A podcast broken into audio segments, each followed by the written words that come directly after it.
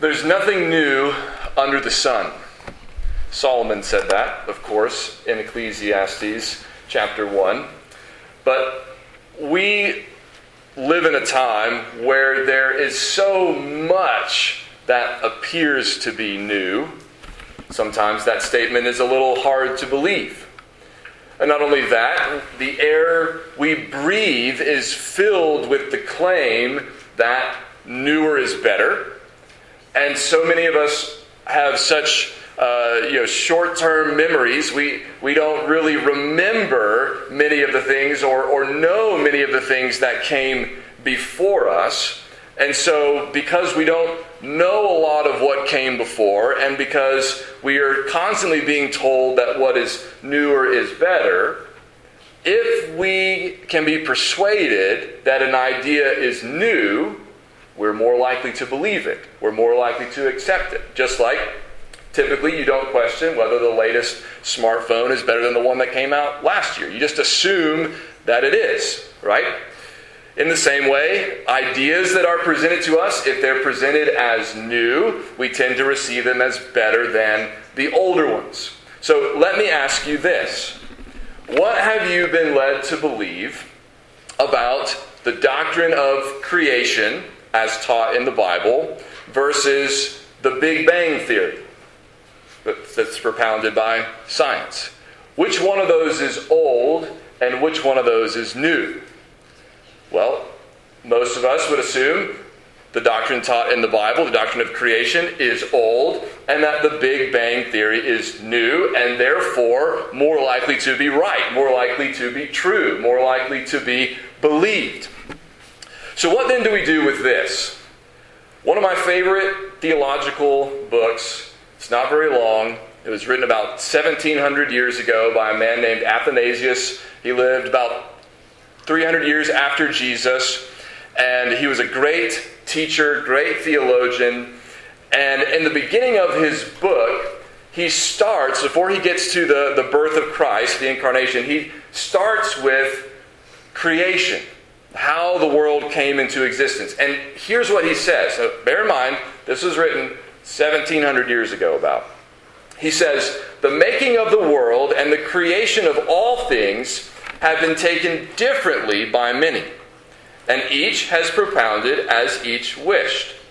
Some say that all things have come into being spontaneously and as by chance, such as the Epicureans, who, according to themselves, fantasize that there is no providence over the universe, speaking in the face of clear and apparent facts.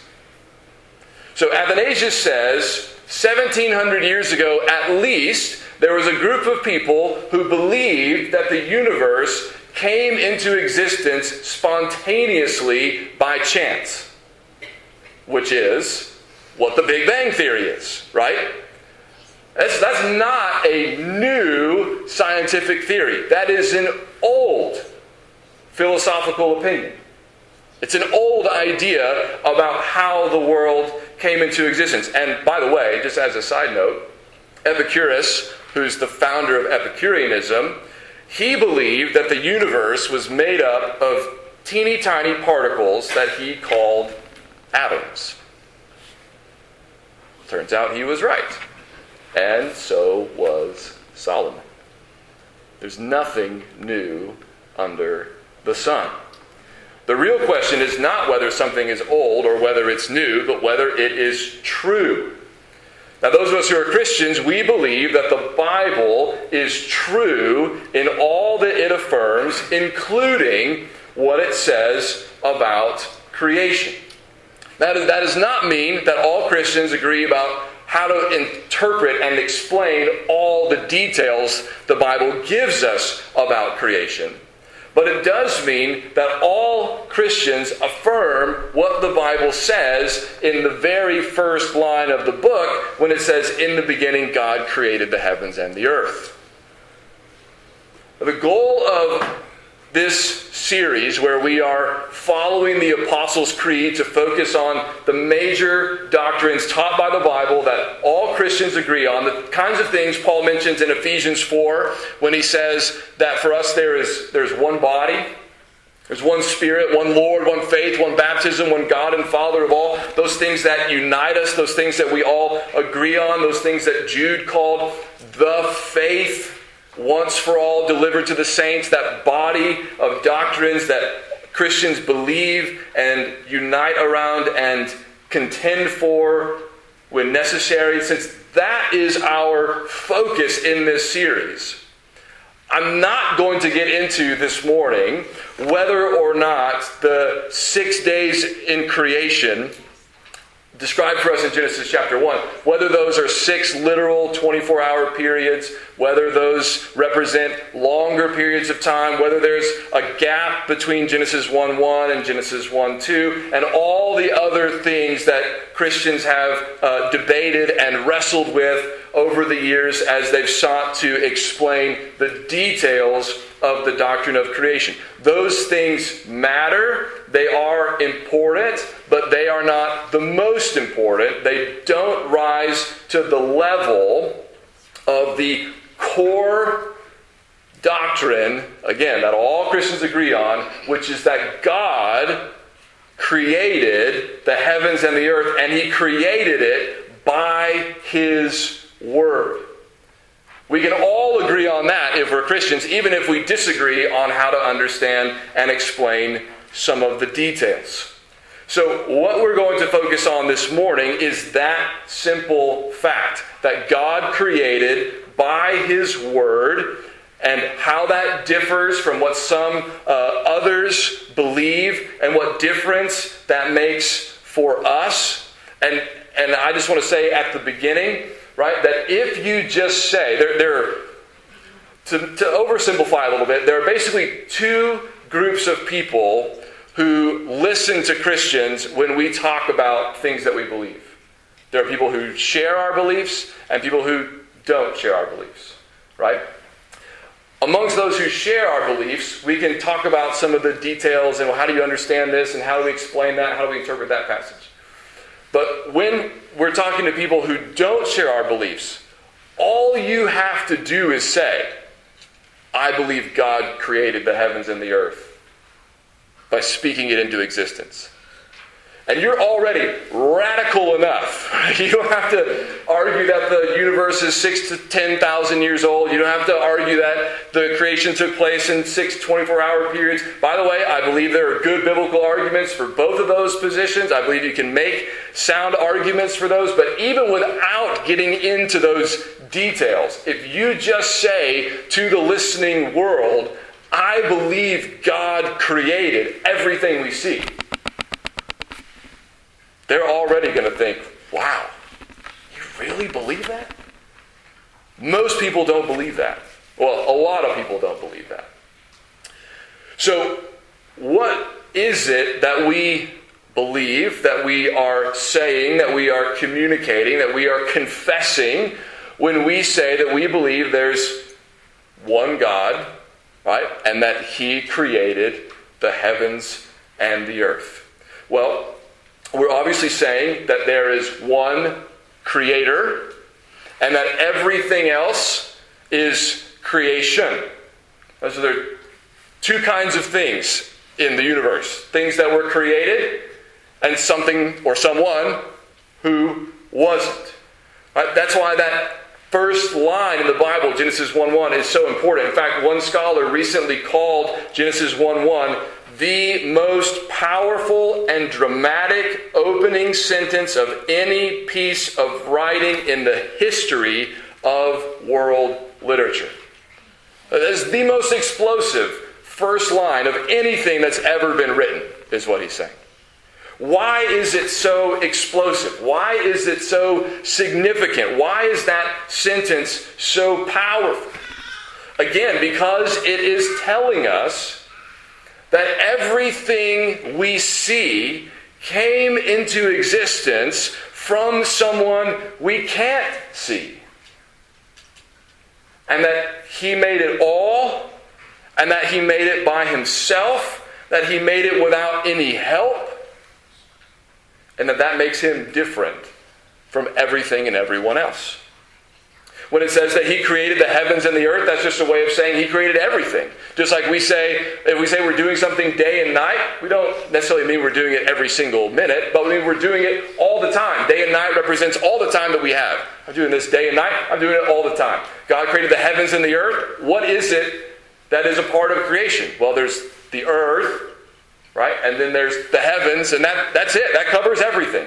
God created the heavens and the earth. And then later in Genesis 1, we're given the, the details of how then he, you know, created the light and separated the waters and separated the dry land from the seas and created plants and animals and sea creatures and birds and then finally created mankind, created the first man and the first woman. But that opening line tells us really everything we need to know in the big picture, which is that God created everything.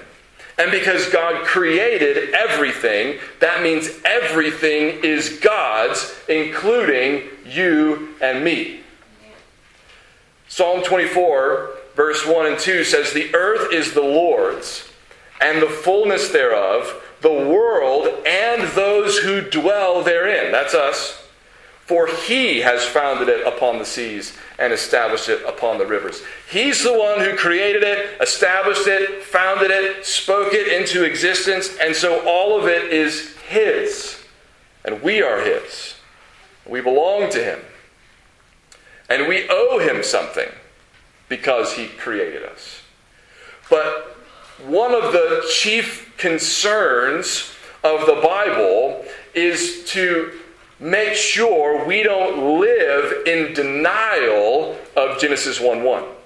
And that is why there's so much time spent, especially in the Old Testament, but it's there in the New Testament too, more often than you might expect. The Bible consistently warns us against idolatry. And the reason why the Bible so frequently warns us against idolatry is because idolatry is a rejection of the very first verse of the Bible. Because when someone commits idolatry, when someone makes an idol out of something, they are treating a created thing as though it is the creator. They are, they are treating something made as though it's the one that made everything. They're treating, they're treating part of God's creation as though it deserves the honor that belongs only to the Creator. Here, here's how Paul put it in Romans chapter 1. He says, For although they knew God, talking about humanity in general, although they knew God, they did not honor him as God or give thanks to him. But they became futile in their thinking, and their foolish hearts were darkened. Claiming to be wise, they became fools and exchanged the glory of the immortal God for images resembling mortal man and birds and animals and creeping things. Therefore, God gave them up in the lusts of their hearts to impurity, to the dishonoring of their bodies among themselves, because they exchanged the truth about God for a lie and worshiped and served the creature rather than the Creator, who is blessed forever. So, idolatry at its heart is taking a created thing, which by definition is not ultimate, not worthy of ultimate devotion, allegiance, etc. Right? Taking something that's not ultimate and treating it as though it is ultimate. Treating it as though it is God. Treating it as though it is the, the highest thing. And so we tend to think of idolatry as something, you know, ancient and, you know, from way, way back in the past when people we think didn't know as much as we do and things like that, which is not even true anyway. But that's we think of idolatry as something from the dark past or something that still exists in dark, primitive places, so to speak. And it's not true. It's not true. Because you can make an idol out of anything. Anything that's not God can be made an idol a person, a possession, money, a goal, an ambition, anything. In the New Testament, it says that covetousness is idolatry. You want something so bad, you insist that you have to have it. You're making that thing a God. You can make a God out of all kinds of things. Anything that you put in first place in your heart and your life is, by definition, an idol. And no matter what that thing is, if it's not God, it's a created thing. Which means, again, you are denying the distinction spelled out for us in Genesis 1 1 that there's God and then there's everything that God made the heavens and the earth. All of us are guilty there, by the way. Something all of us have to turn from, all of us have to fight against that temptation. And part of how we do that is by remembering the basic truth that in the beginning God created the heavens and the earth. Now, how did he do that? How did God create the heavens and the earth? The, the first verse doesn't tell us. Genesis 1 1 doesn't tell us how God created the heavens and the earth. It just tells us that he did. But beginning in verse 3, we get more explanation of how God went about creating the things that we see, creating the light, separating the land from the water, and so on. And we're told that he did it by his word. Over and over, at least eight times in Genesis 1, it says, God said, and then there's something like, let there be light in verse 3. And then we're told, and it was so. It happened. What God said, what God spoke, happened. That's how he created. And the rest of the Bible reflects on this as well. For example, in Psalm 33, we're told, we're reminded not only that God created by his word, but also told how we should respond to that truth. What, does, what difference does it make to us that God created by speaking, by his word? Here, here's what Psalm 33 says. By the word of the Lord, the heavens were made, and by the breath of his mouth, all their host. He gathers the waters of the sea as a heap, he puts the deeps in storehouses. Let all the earth fear the Lord. Let all the inhabitants of the world stand in awe of him. For he spoke and it came to be. He commanded and it stood firm. That psalm says that we should fear the Lord, that we should be in awe of Him, and the reason why we should be in awe of this God is because all He had to do was speak, and planets, stars, people, everything we see came into existence. We struggle to make things, some of us anyway, some of you are really good at this, but some of us struggle just to make things out of things that already exist with our hands. And we can't even do that very well. God had nothing, needed nothing, simply spoke, and there was. What is the right response to a God like that? The psalm says, awe, wonder, amazement. Paul says in Romans 1 thanks, honor. Things we tend to give to other things in place of God, we should give to God because He's the reason why those things are here. It's okay to be in awe also of some of the things that God made. As long as the awe we have over the things that God made then lead us to greater awe toward God who made those things. I mean, there some of the animals, let's just say as an example, some of the animals that God made put you in awe if you watch them. See what they do. Sometimes, sometimes just to look at them. Some of them look like things out of, you know, science fiction novels or something, but God made them. It's okay to be in awe of those things as long as we don't, as long as the awe doesn't terminate on them, as long as the awe over what God made then leads to awe for God Himself as the Maker. So God created through His Word by speaking, but that's not the only thing God, uh, the Bible says about God creating by His Word. In the Gospel of John, John the Apostle intentionally calls to our minds Genesis 1 1. With the opening line of his gospel, he says, In the beginning. And immediately he wants us to be thinking, okay, that sounds like Genesis.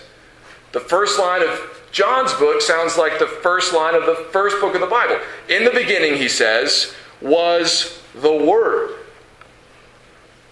That's interesting because God in the beginning created by words, right? By speaking. In the beginning was the Word, and the Word was with God, and the Word was God, John says. He was in the beginning with God.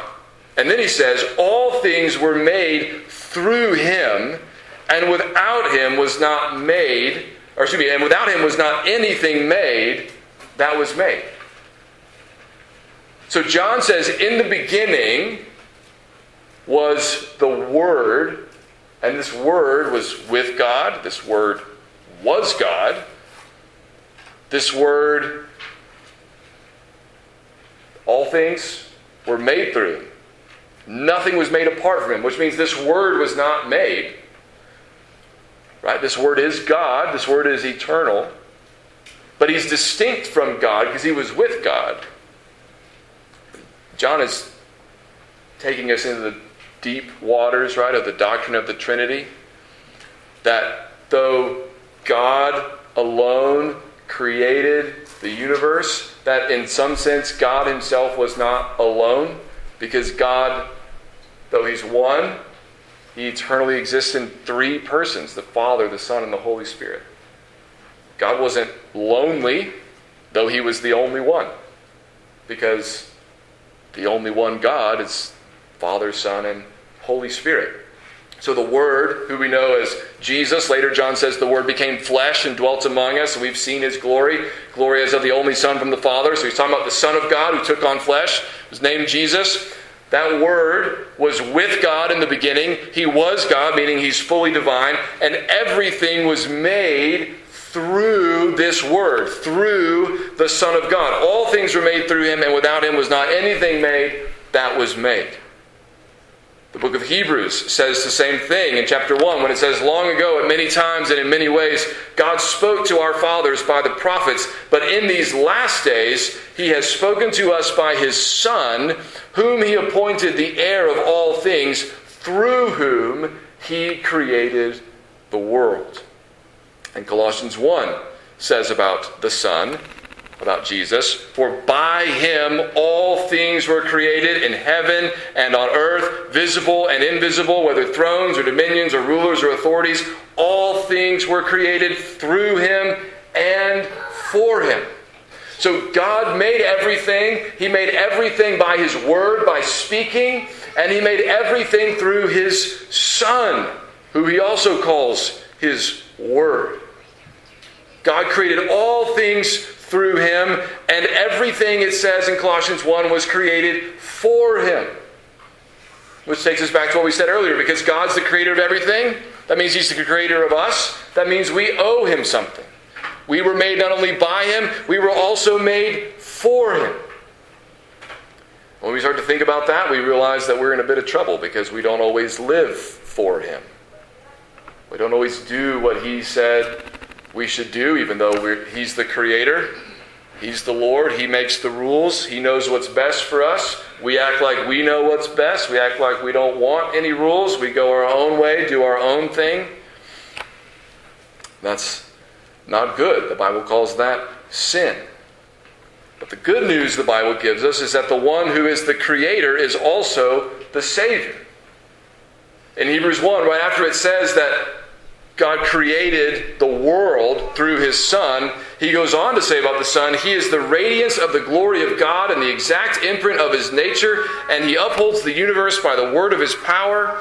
After making purification for sins, he sat down at the right hand of the majesty on high.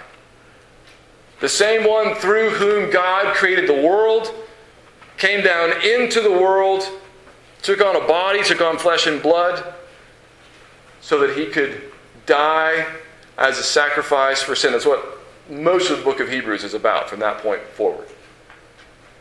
Similarly, in Colossians, where we were just told that all things were created by him and for him, just a few verses earlier, it says, He has delivered us from the domain of darkness and transferred us to the kingdom of his beloved Son. in whom we have redemption, the forgiveness of our sins.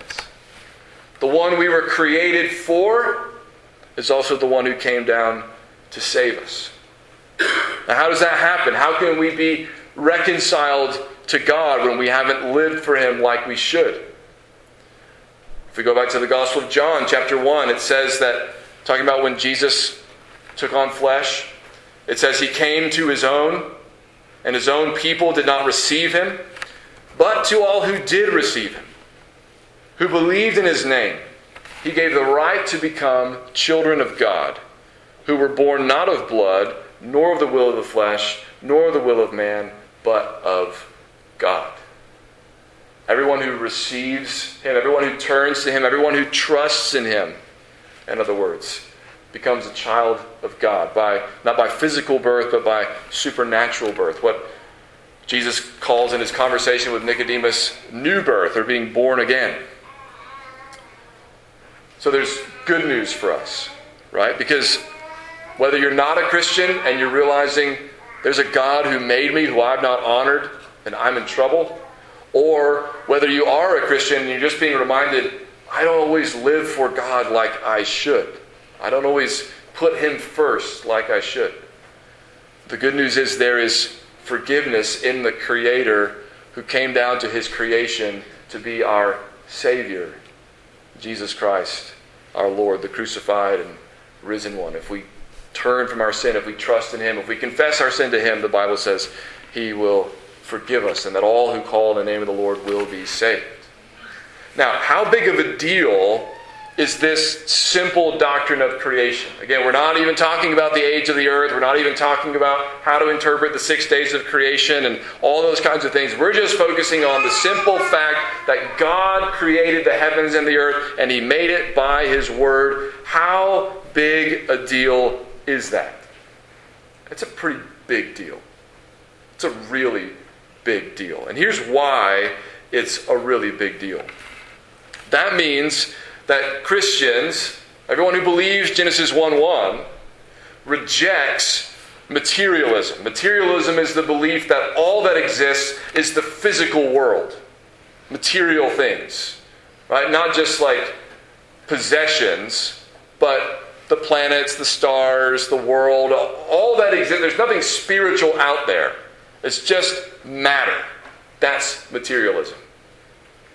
Christians reject that because God is not a material thing. He's spirit. John 4 says that God is spirit. Right? God is spirit, and those who worship him must worship in spirit and truth. God is not material. He created the material world, the material universe, physical things that we see and touch, but that's not all that there is because behind those physical things is a creator, is a spiritual being, right? The God of the Bible who spoke all these material things into existence. It also means that we don't believe in a chance, chaotic beginning whether you want to call it the Big Bang Theory or some other version of events like that, we don't believe that the universe simply exploded and there it happened to be by some random chance, some coincidental turn of events. We believe that in the beginning, God, who always existed, wise, intelligent, almighty, created deliberately, intentionally, the heavens and the earth. And throughout Genesis 1, we see his wisdom on display as he, he orders the universe, as he sets apart times and seasons and creates markers for them in the sky, as he separates land from water and makes the earth habitable and puts different kinds of creatures in different parts of the planet, as he causes plants to come into existence that will then create seeds that will then create more of the same kind of plant. He created an orderly, wise, well governed universe because He is wise and He is governing it. But we also need to be honest about the fact that this is an article of faith.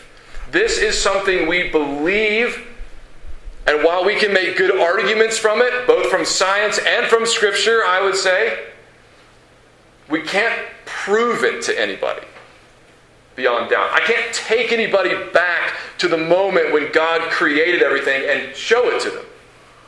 I can show them what the Bible says, I can show them evidence from science that this makes sense, but I can't prove it beyond a shadow of a doubt to somebody who doesn't want to believe it. I believe it. Christians believe it. This, again, is foundational to our faith. Hebrews 11, verse 3 says, By faith we understand that the universe was created by the Word of God, so that what is seen was not made out of things that are visible. The fact that God created the universe is something we understand, Hebrews says, by faith. It's something we have come to believe because we believe God. And this is what God says about how it happened. Again, doesn't make you doesn't mean you can't make good arguments for it. Doesn't mean you can't try to persuade people. But ultimately this is something you either believe or you don't believe. And finally, this matters for how we view the physical world, for how we view the creation. Over and over and over again in Genesis chapter 1, we're told not only that God spoke and it was so, but also that what God saw was good. He looked at what he made and he said it was good. And in the last verse of Genesis 1, verse 31, it says, it was very good. It was good, good. Really good. And because of that, though, though that good creation has been broken and fractured and stained by sin, and that's all true, but creation has retained its original goodness, and that means we are to receive and steward creation as a good gift from God. Here's what Paul says in 1 Timothy 4 4 and 5. He says, Everything created by God is good and nothing is to be rejected if it is received with thanksgiving, for it is made holy by the word of God and prayer. The creation is good. Food is good. Marriage is good. The world is good. It's broken, right? It's been affected by sin and the fall. But it's good because it was made by God, and God is good. And God wants you to receive what He made as something good because that's what He says about it. He says it's good. Now, here's what I want to leave you with, and this is really my heart behind this sermon. Uh, this week, I was, I was looking for a quote about something else, and I stumbled on this passage that I had, had read in a book uh, probably a year ago and didn't realize that this statement is exactly what I was thinking and trying to communicate uh, through this sermon, preaching about creation in this way. Here's what he says He says, If more treatments of creation made the Apostles' Creed our emotional center of gravity, perhaps our dialogue with other Christian views would be more irenic. He means more peaceable, more, more friendly and our engagement with non Christian ideas simultaneously more incisive, meaning more focused on the real differences. In other words, what he's saying is if when we talk about creation, whether we're talking to Christians or non Christians, if when we talk about creation, if our focus is not on the not on the details that are kind of on the outside, but if our focus is on the center, the main thing that God is the maker of heaven and earth, that in the beginning God created the heavens and the earth. If we focus on that, then maybe our even our disagreements among other Christians will be more agreeable because we recognize we agree on the most foundational things. And maybe when we're talking to unbelievers who don't believe that God created the heavens and the earth, who believe something else about where everything else came from and why it's here and how we should live in it, and those kinds of things.